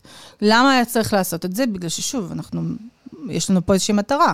מטיפים לאסלאם, כי הפתרון לכל הבעיות, ומטיפים לארגון אסלאמי. מה זה אומר? שכל אה, התנאים שניתנים לאוכלוסייה המוחלשת, וזו תמיד אוכלוסייה מוחלשת הרי, כן? אז זאת הפנייה. התנאים שניתנים להם זה צהרונים בחינם, זה ארוחות אה, בחינם לילדים, אם זה מוסדות חינוך בחינם ועוד ועוד, כל זה ניתן תחת בעצם איזשהו, גג אסלאמי, כדי לקרב כמה שיותר אנשים. העשייה הזאת בשלב מסוים הופכת להיות מאורגנת מאוד, וזה קורה גם ממש ב- ב- ב- בתחילת שנות ה-80, אחרי 79 באיראן. ולמה אמרתי ש-79 היא שנה כל כך חשובה? בגלל שבזמן הזה מה עוד קורה באפגניסטן ב-79? אז, אז הטליבן אה, נגד רוסיה? הפלישה הסובייטית. כן. עכשיו, הפלישה הסובייטית מתרחשת כשלמעשה הם רוצים, זה, זה המלחמה... זה לא טליבן, זה, זה המוג'הדין. המוג'הדין. עכשיו, המוג'הדין, מאיפה הם מגיעים בכלל, המוג'הדין? מה זה המילה הזאת, מוג'הדין? הם ערבים, לא? הם לא... אה... ויש גם וגם. פשטונים. יש גם וגם, יש כל מיני. עכשיו, זה כל העניין, יש לנו מצד אחד את המוג'הדין, כלומר, אני ממש אומרת את זה כמו שהם היו אומרים במבטא האפגני, מוג'הד ולא מוג'היד, כמו בערבית. אז מוג'הדין, שעד היום כולם מכירים אותם כמוג'הדין, זה מהמילה ג'יהאד, הם מגיעים מכל העולם כדי לתמוך למעשה. במלחמה של האיסלאמיסטים בקומוניסטים באפגניסטן. עכשיו, למה שהם יילחמו אחד בשני בכלל? כי אנחנו נמצאים עדיין בשיא המלחמה הקרה. שנת 79, זו עדיין מלחמה קרה. כן, לא, יש לומר שגם ה-CIA הצטרף שם לחגיגות mm. ושיתף פעולה עם בן לאדן נגד הסובייטים. אז גילוי נאות, אה, בדיוק כתבתי את הערך החדש על הנושא הזה לאנציקלופדיה העברית שעוד תצא. זאת אומרת, לחידוש של אנציקלופדיה עברית, ואני יכולה לומר לכם שהסיפור שם הוא הרבה יותר מורכב, אם ניכנס לזה, לא נצא מזה. אבל כן, ה-CIA מצטרף... אם ניכנס לזה, לא נצא מזה, זה נראה לי אחלה משפט בנוגע לניסיון לכבוש את אפגניסטן באופן כללי. אוי, לגמרי. הנה, הם יצאו מזה ועדיין לא יצאו מזה, נכון. ואז אה, אה, גם פקיסטן כמובן מצטרפת לכל הסיפור, וכוחות ה... והסוכנים הפקיסטנים והאמריקנים נמצאים שם. מה שמעניין אותנו בסופו של דבר זה מי נשאר בסוף. ומה שקורה זה שב-79, אמנם כל הסיפור הזה מתחיל, אבל הבן אדם הנוסף שנמצא שם זה עבדאללה עזאם. ועבדאללה עזאם, פלסטיני במקור, יש לומר, אמ, הוא אה, הצטרף בזמנו גם לאחים המוסלמים, אבל לתחושתו זה לא הספיק לו, הוא הרגיש שצריך לפעול הרבה יותר רדיקלי והרבה יותר מהר, הוא רצה תוצאות מיידיות. חיפשת רובספייר, מצאת. אז עבדאללה עזאם, אני לא אעשה פה את כל, את כל ההקבלה לרובספייר, זה לא עד כך, אבל קרוב. עבדאללה עזאם בשלב מסוים עושה את הדרך שלו דרך אה, ערב הסעודית, אחר כך הוא מגיע לאסלאמבאד בפקיסטן, וכל הזמן הזה המטרה שלו, היחידה, זה להפיץ עד כמה שניתן את האסלאם הנכון למוסלמים. ולמי הוא פונה? לשכבות החלשות. עכשיו, הוא לא יכול לפנות לשכבות החלשות בערב הסעודית, כי אין כל כך. הוא מגיע לאסלאמבאד ומבין שגם שם, כשהוא מלמד באוניברסיטה אה, אה, אסלאם, גם שם הסטודנטים הם יחסית עמידים, אבל הוא מבין שעל הגבול עם אפגניסטן, במקום שנקרא פשוואר, כולם מאוד עניים, הילדים הולכים שם יחפים ואף אחד לא מלמד אותם קרוא וכתוב. מגיע לשם, פותח מדרסות, ובמדרסות האלו מלמד אותם את האסלאם הנכון, ועל הדרך גם להחזיק uh, רובים. בכל מקרה, יד ימינו, בשנת 1984, ובשווה הוא אוסאמה בן לאדן, שגם נותן לא מעט כסף למען המטרה הזאת, ובסופו של דבר, מתוך המלחמה הזאת בסובייטים, כלומר בפלישה שנתפסת כפלישה עדיין מערבית, למרות שאנחנו מדברים על ברית המועצות, שהיא לכאורה לא המערב בכלל, מבחינת האסלאם, זה כן ערכים שהם ערכים של מודרנה ומערב, אז פה אנחנו רואים שבזמן המלחמה בסובייטים... אולי המילה היא לא מערב, אלא... כופרים, או... בוודאי או, שזה כן. כופרים, כן. כן. פשוט באיזשהו שלב זה הופך להיות מערב, זו המילה הנרדפת, כן? אה, עד היום, למשל, אה, איך נקרא לזרים בערבית? فرنجي. עכשיו, فرنجي זה מהמילה פרנק. למה? כי הצלבנים, כן. הרוב מצרפת. אז זהו, אז הם פרנקים, כן? אה, אז הנה, הם נלחמים למעשה בסובייטים, ובשלב מסוים, כשהמלחמה שם נגמרת, ב-88, לקראת סוף המלחמה, המלחמה הסתיימה ב-89, ב-88, עבדאללה עזאם כותב איזשהו מסמך שבו הוא מתאר איך צריך להיראות איזשהו משהו שהוא קורא לו חיל חלוץ, בטוחה שזה מזכיר עוד פעם למרקסיסטים את כל הסיפור של החיל חלוץ, אה, שאמור להיות, הוא מתאר איזשהו חיל חלוץ שאמור להיות בראש, הוא אמור להיות חוד החנית של המאבק האסלאמי להחזרת הכוח האסלאמי בעולם, כדי להילחם במי שעושק ומדכא מוסלמים בעולם. אותו, אותו חיל חלוץ יהפוך להיות אל-קאעידה. וככה בעצם נוצרת אל-קאעידה. ואני מספרת את כל הסיפור הארוך הזה, למה? כי זה מחבר אותנו לגמרי לחמאס באותה תקופה. כי בזמן שעבדאללה עזאם יוצר את אל-קאעידה, הוא בקשר טוב עם חברו אחמד יאסין. הם מחליפים ביניהם תכתובות. ולמעשה, אם אנחנו נקרא את המניפסט של אל-קאעידה, ואחר כך נקרא את אמנת החמאס שנכתבה בשנת 87, אה, לקראת 88, אנחנו א', רואים שזה קורה בדיוק באותה תקופה, וב', אנחנו נראה הרבה מאוד סעיפים שנראים בדיוק אותו הדבר. את יודעת, נורא כעסו על אה, מנכ"ל האו"ם כשהוא אמר שהשביעי באוקטובר לא קרה בוואקיום. אה, עכשיו כעסו כי אני מניח שמה שהוא חושב שממלא את הוואקיום זה לא מה שאת מדברת עליו עכשיו לצורך העניין. אמ, אבל באמת, אה, אה, כאילו התגובה שלי למה שאת אומרת זה כאילו, זה לא הוואקיום, זה, זה לחשוב גם את החמאס כחלק מרשת בוודאי. רחבה, גדולה, תנועה אה, פן-אסלאמית, או, או, או לפחות ש, ששואפת לפן-אסלאמיות, זאת אומרת, שואפת להיות... אבל אני אעצור אותך פה לשנייה, בגלל ש... אני לא יכולה לומר שחמאס שואפים לפן אסלאמיות. אם נגיד את זה עכשיו בפרק, אחרי זה יבואו ויכתבו לנו, אבל זה ממש לא תנועה פן אסלאמית, והם יהיו צודקים, אתה יודע למה? בגלל שההבדל, ההבדל היחיד, נכון להיום, בין האידיאולוגיה של חמאס ובין אידיאולוגיה של תנועות ג'יהאד גלובליות, זה שלחמאס יש גם נופך לאומי. זו תנועה oh, דתית לאומית, זה, זו לא תנועה דתית שרציתי, פרופר. זה מה שרציתי להגיד בצד השני. כי אני חושב שגם... וזה מובן, זאת אומרת, זה, זה, ממה שאת אומרת זה ברור ש- שהחמאס הוא כאילו אוף שוט מקומי לדבר הענק הזה ש- של... שהולך מאפגניסטן ועד למצרים ו... וג'רמי, תן לי להוסיף עוד כוכבית, כדי שזה ברור לגמרי למה. עבדאללה עזאם, כמו שציינתי מקודם, הוא פלסטיני במקור. כן. הוא מגיע מפה. מה זה אומר מבחינתו? הוא לא נשאר להילחם נגד הציונים. וכל השיח שלו, מהרגע שבו מאשימים אותו בזה, ומאשימים אותו כל הזמן, איך אתה בכלל נמצא באפגניסטן, נלחם בסובייטים, איפה אתה בקצה העולם, כשאתה אמור להילחם איתנו בעצם ב... ולהיות חלק מהמוקאוומה, חלק מההתנגדות לציונים. אז הוא היה נורא אפולוגטי בהקשר הזה. ואז הוא, הוא פשוט המציא איזושהי תיאוריה, והוא ביסס אותה על פסקי הלכה מסוימים, שבהם הוא אומר שג'יהאד מתקיים עכשיו בכל העולם. וצריך למצוא איזושהי נקודה שהיא תהיה סצנה ראשית, ונקודה שתהיה סצנה משנית. ואז הוא אומר, הסצנה הראשית צריכה להיות מקום שבו המלחמה מתרחשת בצורה פעילה ומאוד מאוד אלימה, ושם יש לנו גם איזושהי אופציה לנצח את האויב, ובאותו שלב זאת אפגניסטן, והוא אומר, ובצד המשני, יש לנו סצנה משנית, ששם למעשה הג'יהאד צריך להתקיים כל הזמן, אבל לא באותה עצימות. נסיים עם סצנה אחת, נעבור לנקודה הבאה. הנקודה הבאה, אני מבטיח לכם, תהיה פלסטין. ואז עצם העזרה שלו להיווצרותו של אותו גוף שיקרא עוד מעט חמאס, זה, זה סוג של, אה, אני, אני כל כך מתבייש בזה שאני לא שם איתכם, אבל לפחות אני אעזור לכם להקים את הדבר הזה. כלומר, המטרה של חמאס הייתה אה, לכפר על רגשות האשם, במידה רבה, מעניין, של עבדאללה עזאם. מעניין מאוד. אה, אז, אז, אבל הנקודה שרציתי לומר זה ש... אה, אז מצד אחד אנחנו רואים פה בעצם כמו...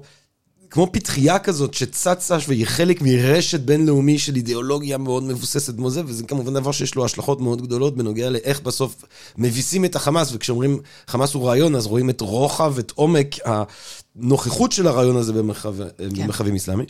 אבל, ואני גם חושב שלישראל ברמה של הסברה, אה, נוח הפן הזה של המציאות, שהוא אמיתי. אני לא אומר שהוא לא אמיתי, והוא לא רק הסברתי, הוא אמיתי. הוא כן? אמיתי לגמרי. את, את, כל מה שאמרת עכשיו. אני יכולה אפילו להגיד לך למה חמאס וההשוואה שלו לדאעש, גם אם ירימו גבות, היא נכונה. היא נכונה מהרבה מאוד סיבות, בגלל שכשאנחנו מודדים טרור, אנחנו, איך אנחנו יודעים שמשהו טרור ולא משהו אחר? יש קריטריונים מאוד מדויקים. אחד מהם זה בעצם המודוס אופרנדי.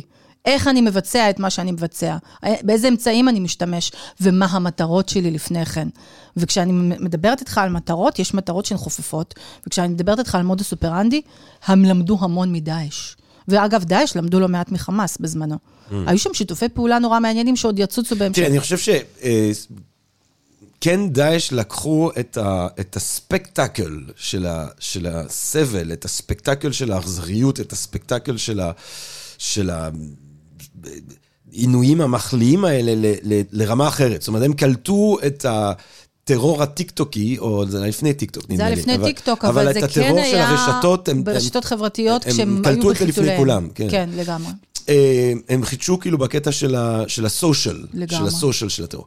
אה, אבל אני אגיד כזה דבר, אה, אז, אז לגמרי, אז את אומרת חמאס, וזה כאילו עוד פתחייה בתוך הרשת הכלל עולמית, וכאילו מדהים לשמוע ממך עד כמה שעמוק ורחב הדבר הזה הולך.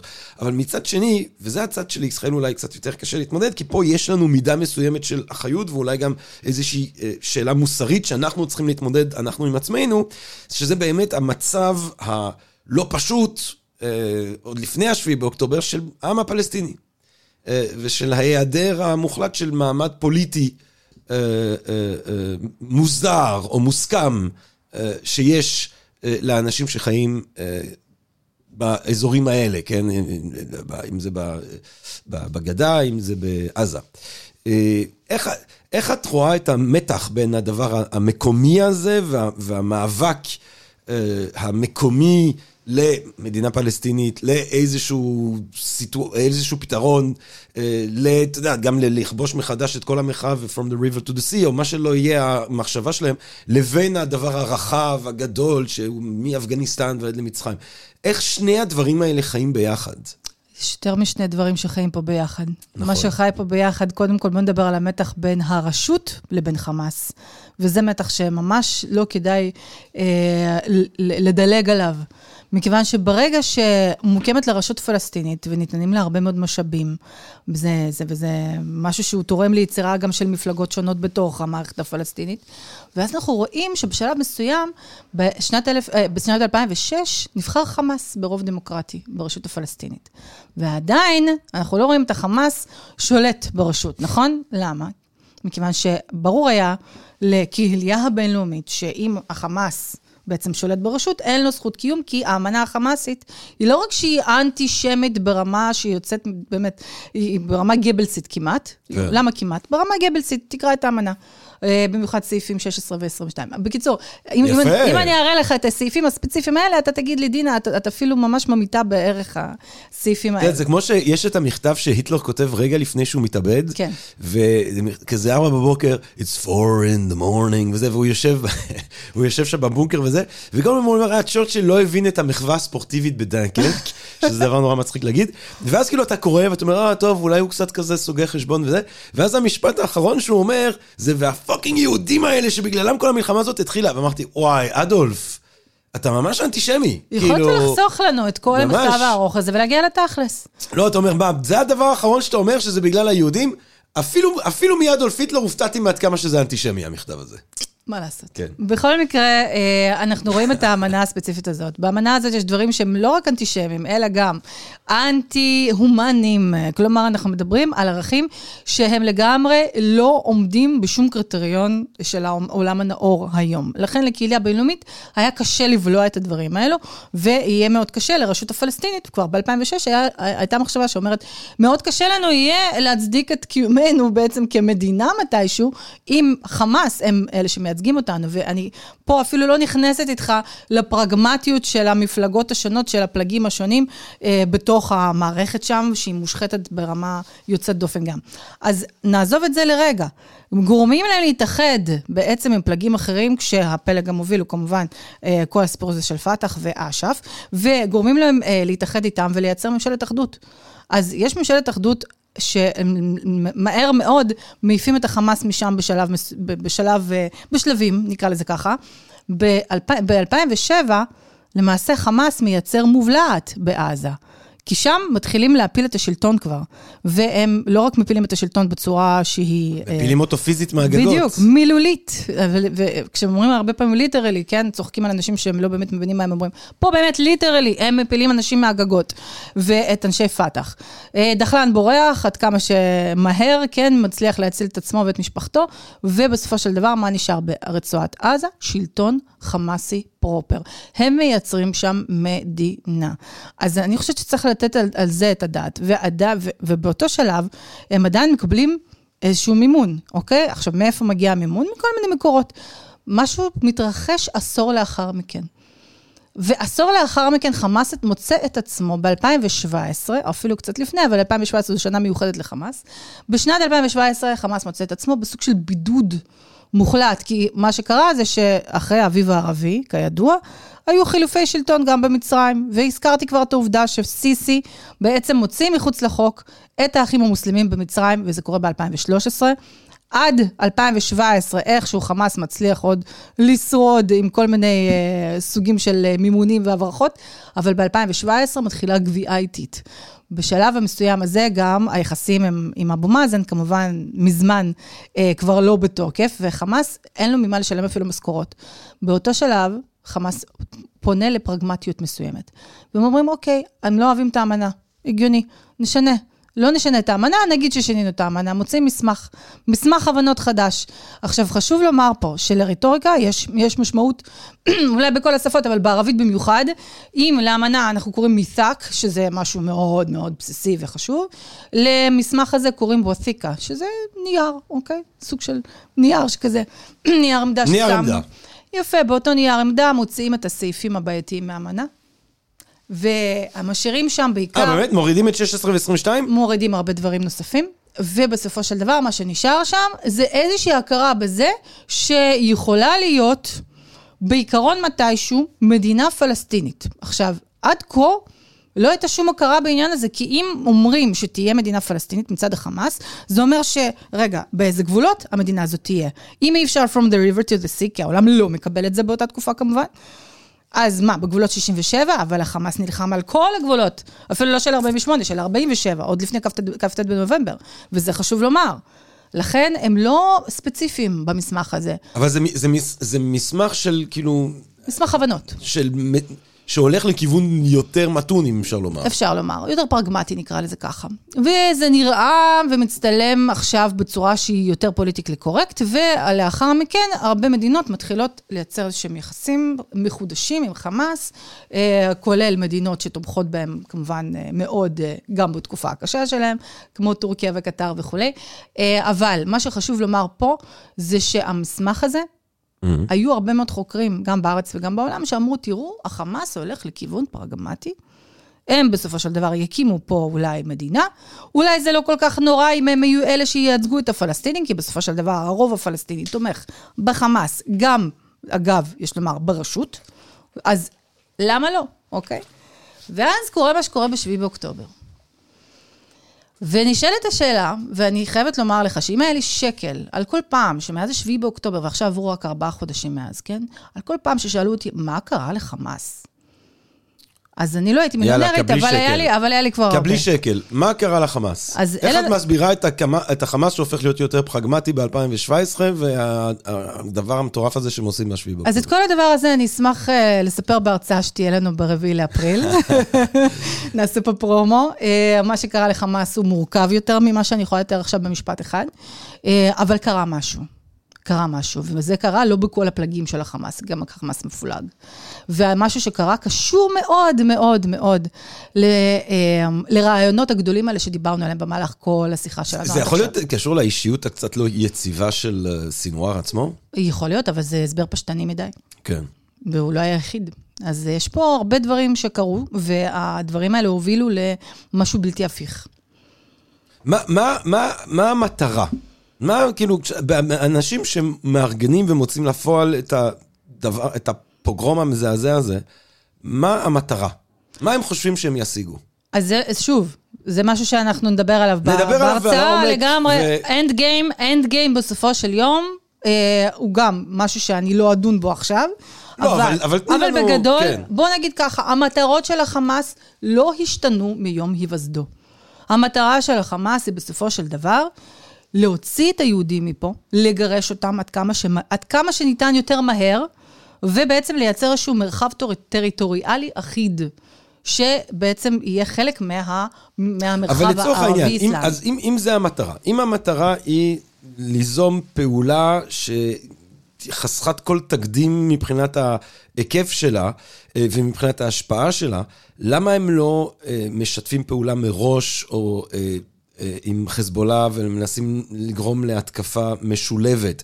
רק מחשש... טקטי, שאם הם ישתפו פעולה עם הרבה גורמים, אז המודיעין הישראלי יעלה עליהם? לא, ג'רמי, זה באמת שאלות שאני אוכל לענות עליהן עוד הרבה מאוד זמן, אפילו לא בהרצאה, מכיוון שפה אנחנו צריכים איזשהו מידע קונקרטי. מידע קונקרטי שעדיין לא יצא. אוקיי? עכשיו, יש הרבה השערות, ולי יש גם, יש לי תיאוריה. נו, זרקי. לא, הנה, בהרצאה. עכשיו, מה שאני יכולה כן לומר לך, מעכשיו כל מה שתשאל לא, אותי על החמאס, בהרצאה. תקשיבי, ההרצאה תהיה fully booked, אל תדאגי. לא, זה ברור לי, אבל אני כבר אומרת לך... תני לנו, תני לנו. שיש פה, יש פה איזשהו end game, שהוא לא תואם את תפיסת העולם, לא שלך ולא שלי, וכל, ועכשיו, במשך כל הזמן דיברנו על שתי תפיסות עולם מנוגדות. איך תופסים את העולם, איך תופסים את ההיסטוריה. הצד האסלאמי והצד המערבי. הצד ה... זה שאנחנו קוראים לו הצד המודרני יותר. אז יש גם אסלאם מודרני, כן? אבל אנחנו מדברים פה על שני צדדים מאוד מאוד שונים. אז התפיסות של סינואר, בין היתר, הן תפיסות שהן מאוד מאוד מאוד קרובות לתפיסות העולם. שהן כיום מקודמות על ידי איראן מצד אחד, ועל ידי אסלאמיסטים קיצוניים מצד דאעש. טוב מאוד, מעולה. אז למה אתה לא משתף פעולה עם איראן? למה אתה לא משתף פעולה עם חזבאללה? שוב, אנחנו צריכים מידעים קונקרטיים. לא, לא נצליח עכשיו לענות על כל השאלות המאוד חשובות האלה, וזו שאלה שאני, יש לי תשובה מאוד חלקית. פה, שאני כרגע לא אשמיע, אני רוצה למה, את ההשלמה הזאת של... למה את לא? בגלל שזה רק חצי. אנחנו, שוב, אם אנחנו חוקרים משהו, ואני לא צריכה לספר את זה לך, אבל יש לך השערות. יש לי הרבה השערות. את יכולה להגיד שזה השערה. יש לי הרבה השערות. אז ריקי זה השערה, לא, השערה מלומדת. השערה פה לא תהיה מלומדת. אני אגיד לך, השערה אחת שיש כבר לכולם, זו השערה שאומרת שאולי אה, היה איזה תכנון ל, ל, לזמן אחר, וזה קרה דווקא עכשיו. ואז כביכול הם לא הספיקו. אני לא קונה את זה. אני לא קונה את זה. זה כל מה שאני מוכנה להגיד כרגע. אני הולך לשים אותך בהוט סיט, אה, דינה. אה, אני רוצה... בהצלחה. דינה ליסניאנסקי. אה, בכל זאת, מה, תראי, מה זה השערה מלומדת? זה תחום המחקר שלך? למה, למה להתקדם? זה נורא מעניין. בטח שזה מעניין. זה מעניין. בוודאי, זה מעניין את כולנו. נו, אבל, אבל חייב להיות לך ניחושים מעניינים. יש הרבה ניחושים, הרבה. ללא ספק, יש הרבה, אבל שוב, אני אה, לא מביאה, לא מביאה, אף פעם לא מביאה חצי אמיתות, חבל. מעניין אותי ההתנגדות הזאת, זו כן, התנגדות כן. מתודית, את אומרת, אני כחוקרת אה, לא... לא מביאה חצי. לא הולכת לומר דברים כשהם לא מגובים אמפירית על ידי העובדות. לגמרי, לגמרי. אבל בהינתן, לצורך העניין, יש המון אנשים, ואנשים גם עם תחום הידע שלך, שעכשיו מחויבים מתוקף המציאות ומתוקף הצורך הישראלי. איך ב... אני שמחה שזה לא אני. אני רק אגיד, לך משהו. ברגע שזה קרה, אני חושבת שהמון אנשים שעוסקים בתחום אמרו, איזה, אה, איזה זוועה מה שקרה, איזה מזל שלא אני צריך לתת פה תשובות. את יודעת מה, אז אני אשאל אותך שאלה כזאת. אני אשאל אותך שאלה כזאת. ואז באמת אה, נזרום הלאה, אבל אני אשאל אותך שאלה כזאת. אחד מה... זאת אומרת, אם אני מנסה לחשוב על אה, מה אתה מדמיין, אם אני מנסה לחשוב על מה אתה מדמיין, אה, כיחיה סינואר יקחה בדבר הזה. אה, רוב הסיכויים, בהינתן שזה לא התקפה משולבת עם, ותודה לאל, שזה לא הייתה התקפה משולש, משולבת עם נגיד החות'ים ועם החיזבאללה, ובאותו יום שבת, וכאילו זה באמת היה יכול להביא פה למשהו שאני אפילו לא רוצה להתחיל לדמיין מה היה קורה. ואתה יודע שזה מה שהולך, שלא, אתה אולי מקווה שזה, אבל אתה לא יכול אופרטיבית לצאת מנקודת הנחה שאתה מתחיל בשש וחצי בבוקר, ויצטרפו ככה בספונטניות אנשים לפיקניק.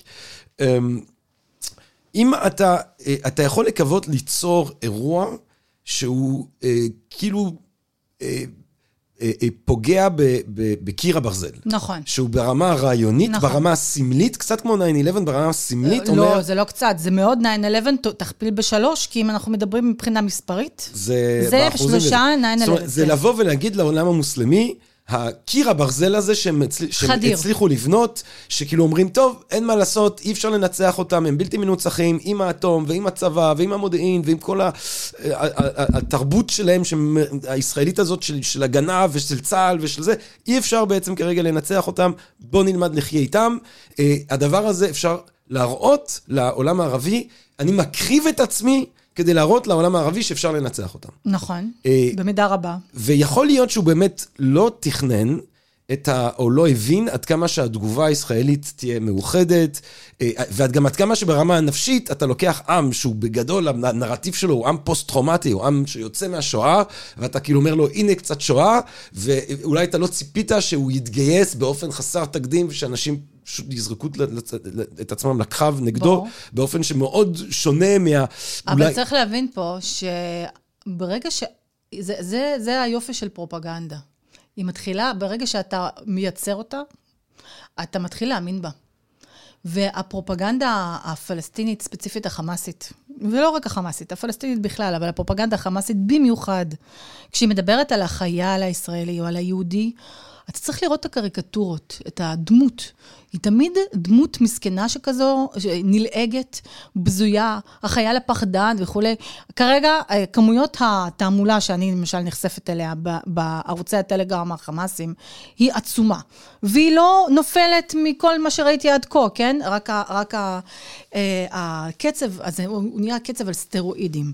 מה שאנחנו רואים זה גם, הם מאוד אוהבים להראות איך הם פוגעים בחיילים, איך הם פוגעים בטנקים, איך הם יורים RPG וכולי, ונורא כיף להם לראות את התגובה. את התגובה האנושית הזאת, שבה חייל שנפצע גם צועק, למשל. הם יכולים לשדר את זה המון פעמים בלופים ולהראות, הנה מצאנו חייל שהוא פחדן, הם כולם פחדנים כאלה, כן? החייל לא פחדן, הוא נלחם והכל בסדר, אבל... הצורה שבה אתה מציג דברים, אני פה לוקחת במיוחד מקרה שהוא לא יותר מדי גם פוגעני, כי הדברים שהם מראים שם הרבה יותר נוראים. אה, עצם העובדה שהם ערפו ראשים שם של חיילים והציגו את הגופות שלהם בקבל עם ועדה, להראות, הנה, תראו, הם, הם כולם פחדנים, אנחנו יכולים לפגוע בהם, הם כולם חלשים.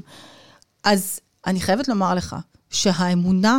בזה שהחייל, או הישראלי, או הציוני, או היהודי, שזה אותו דבר, אגב, בפרופגנדה החמאסית, ש, ש, ש, שהחייל הזה הוא חלש ופחדן, הם גם האמינו בזה, הם התחילו להאמין בזה שישראל מפחדת להיכנס איתם לקרב. תראה, התזמון הוא תזמון מובן. אני, אני בכוונה לא עונה לך על השאלה הקונקרטית, אבל אני כן אענה לך בגדול.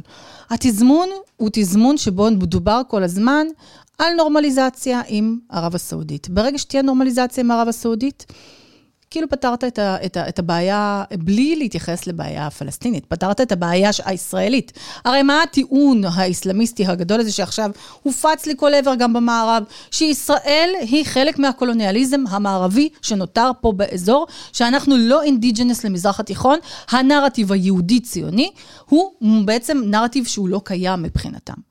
אנחנו לא קיימים. מבחינתם אנחנו טעות היסטורית פה, בגלל סייקס פיקו, ציינת את סייקס פיקו, גם נכלל, נכלל תחת ההגדרה של טעות היסטורית, אם אנחנו נסתכל על זה בראייה הזאת. ואז מה, מה רואים הפלסטינים? שפתאום מדינות ערב מוותרות עליהם. הם כבר לא על קדיל על פלסטיניה. המדינה, של, המדינה. של, הערי הקודש. ברגע, ש, ברגע שהסעודים יכירו בקיומה של מדינת ישראל, כלומר, מה זה אומר? זה אומר שהסוגיה הפלסטינית יורדת מהשולחן. עכשיו, אם היא יורדת מהשולחן, זה אומר שכל מה שנלחמנו עליו עד היום, הוא כבר לא, על מה נלחמנו? ואז בעצם מה, מה, מה החמאס עושה? מחזיר את הסוגיה הפלסטינית לשולחן. ודבר נורא מעניין מתרחש מיד לאחר מכן. סעודיה שוב מתחילה לדבר על נורמליזציה עם ישראל, אבל בתנאי שישראל תאשר את הצעדים ההגיוניים שיובילו להקמת מדינה פלסטינית. עכשיו, בינינו, זה, זה סוג של uh, אמירה נורא כללית.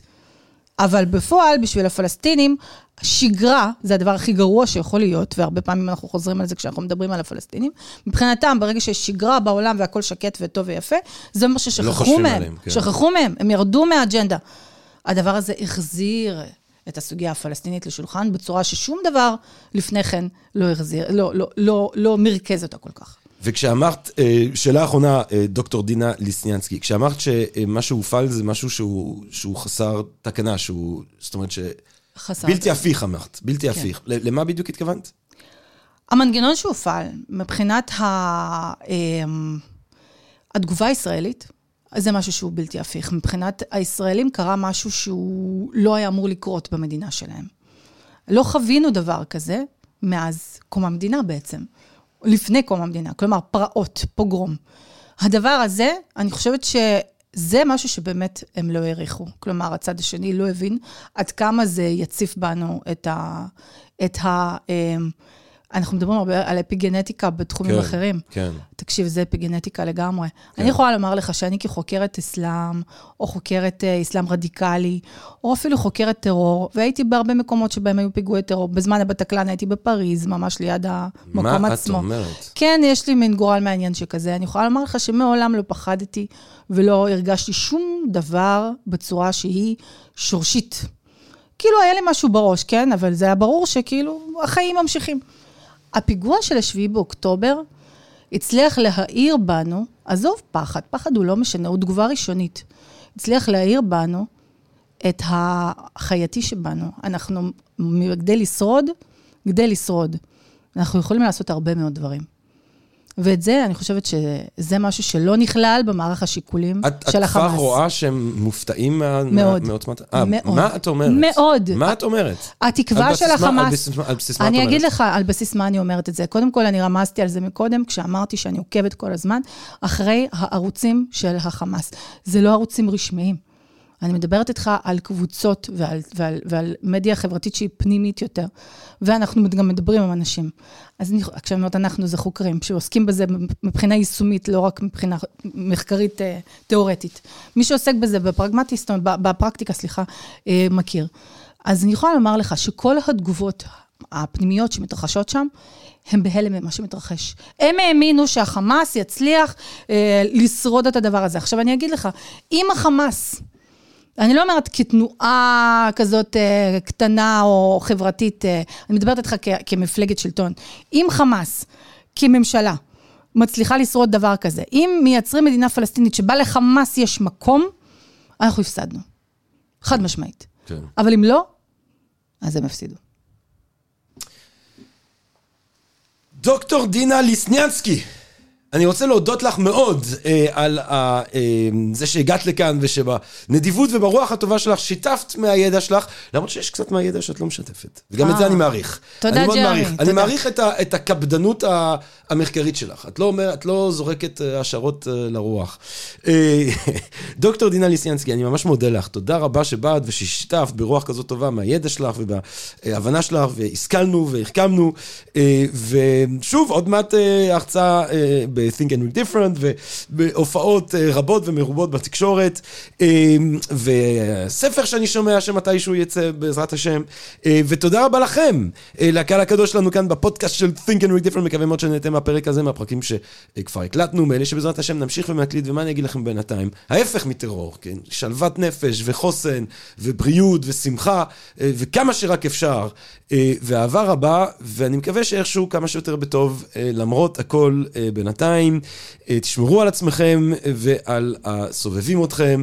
אהבה רבה, ונשתמע. פודקאסט, פודקאסט, פודקאסט.